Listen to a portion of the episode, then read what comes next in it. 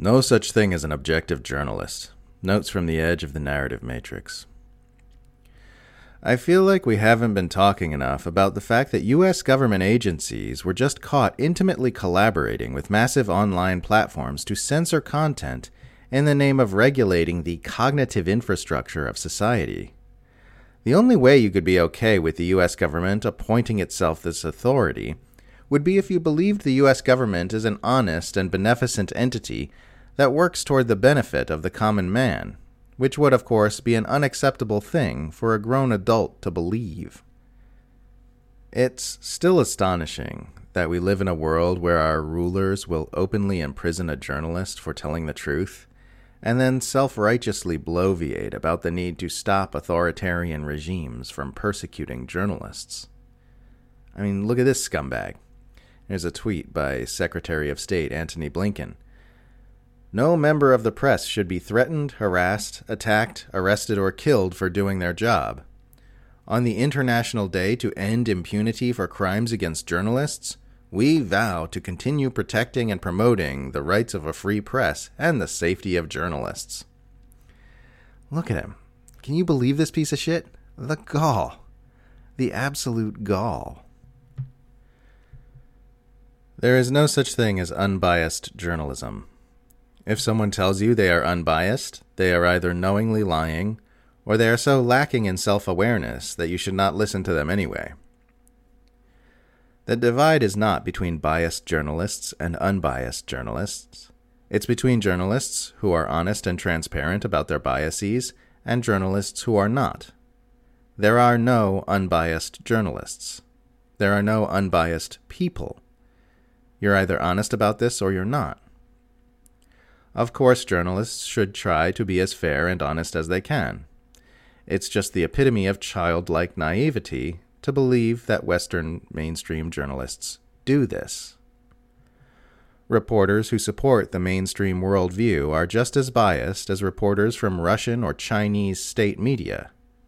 They espouse a peculiar perspective and concrete interests and agendas. The problem is the mainstream worldview is so normalized it looks like impartial reality.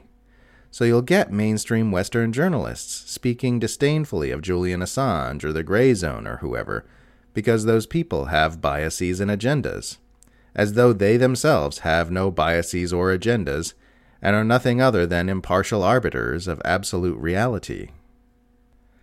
Which is plainly ridiculous. The worldview which facilitates the abuses of oligarchy and empire, and the status quo politics which serves as their vehicle, is anything but impartial. It's not even sane. But because it's been normalized by propaganda, it looks like baseline reality.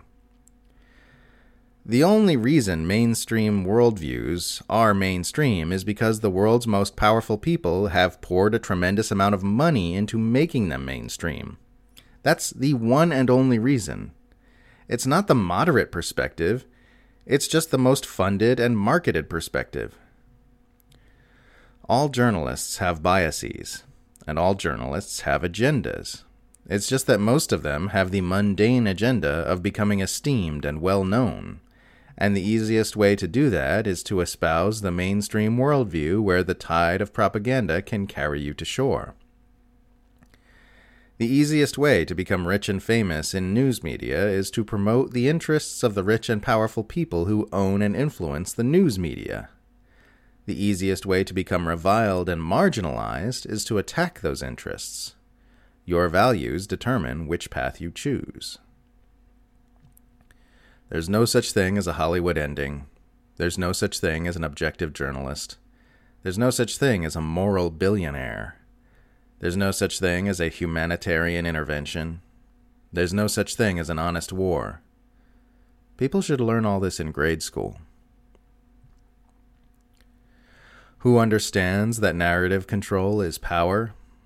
Empire managers, plutocrats, propagandists, smearmeisters, manipulators, abusers, cult leaders, bullies. Who does not understand that narrative control is power? Pretty much everyone else. This is the source of most problems. Platforms censoring hate speech is not the same as platforms censoring political speech and speech which criticizes the agendas of the powerful. Censoring hate speech is done to benefit the platform's profit margins. Censoring political speech is done to benefit powerful government agencies.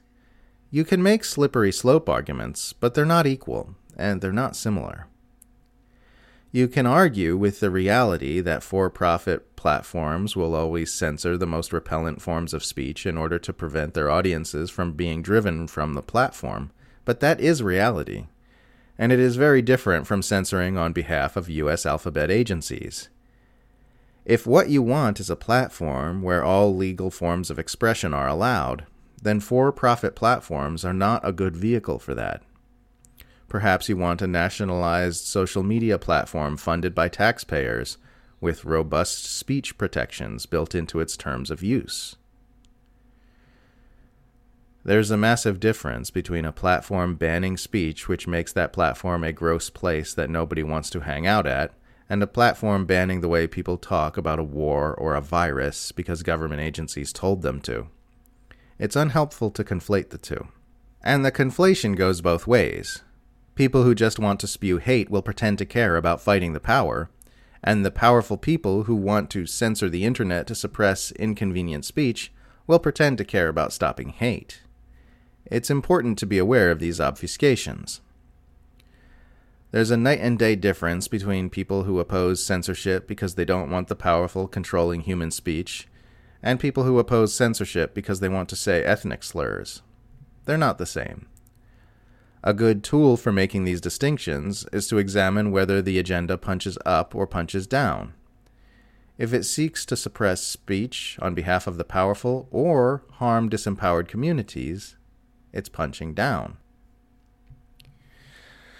Nobody's ever been able to answer this question. If Russia's decision to invade Ukraine had nothing to do with Western provocations, how come so many Western experts spent years warning that the West's actions would provoke Russia to invade Ukraine?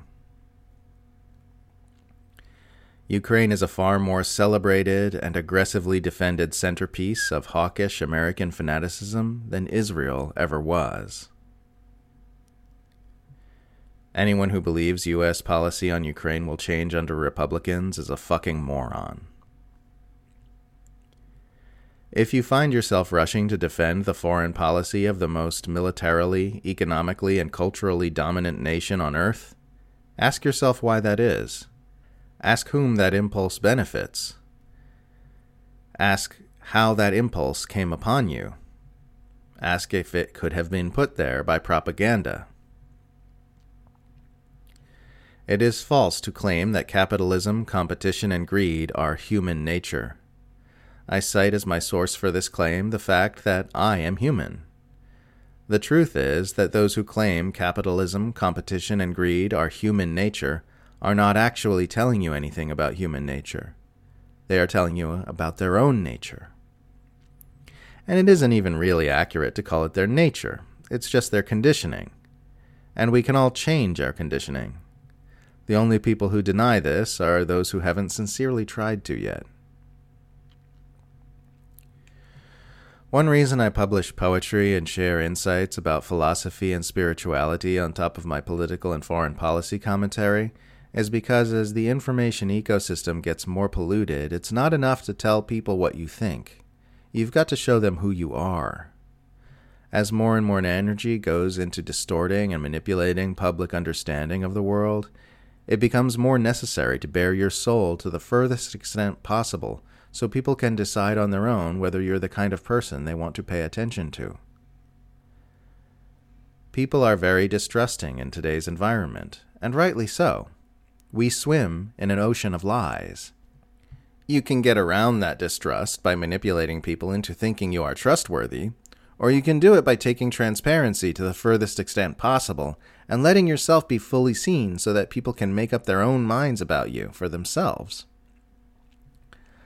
I can't promise that I'll always get everything right or that I'll always be seeing things the most clearly, but I can promise to always be honest and to always be running on maximum transparency about who I am, where I'm coming from, and what my biases and agendas are.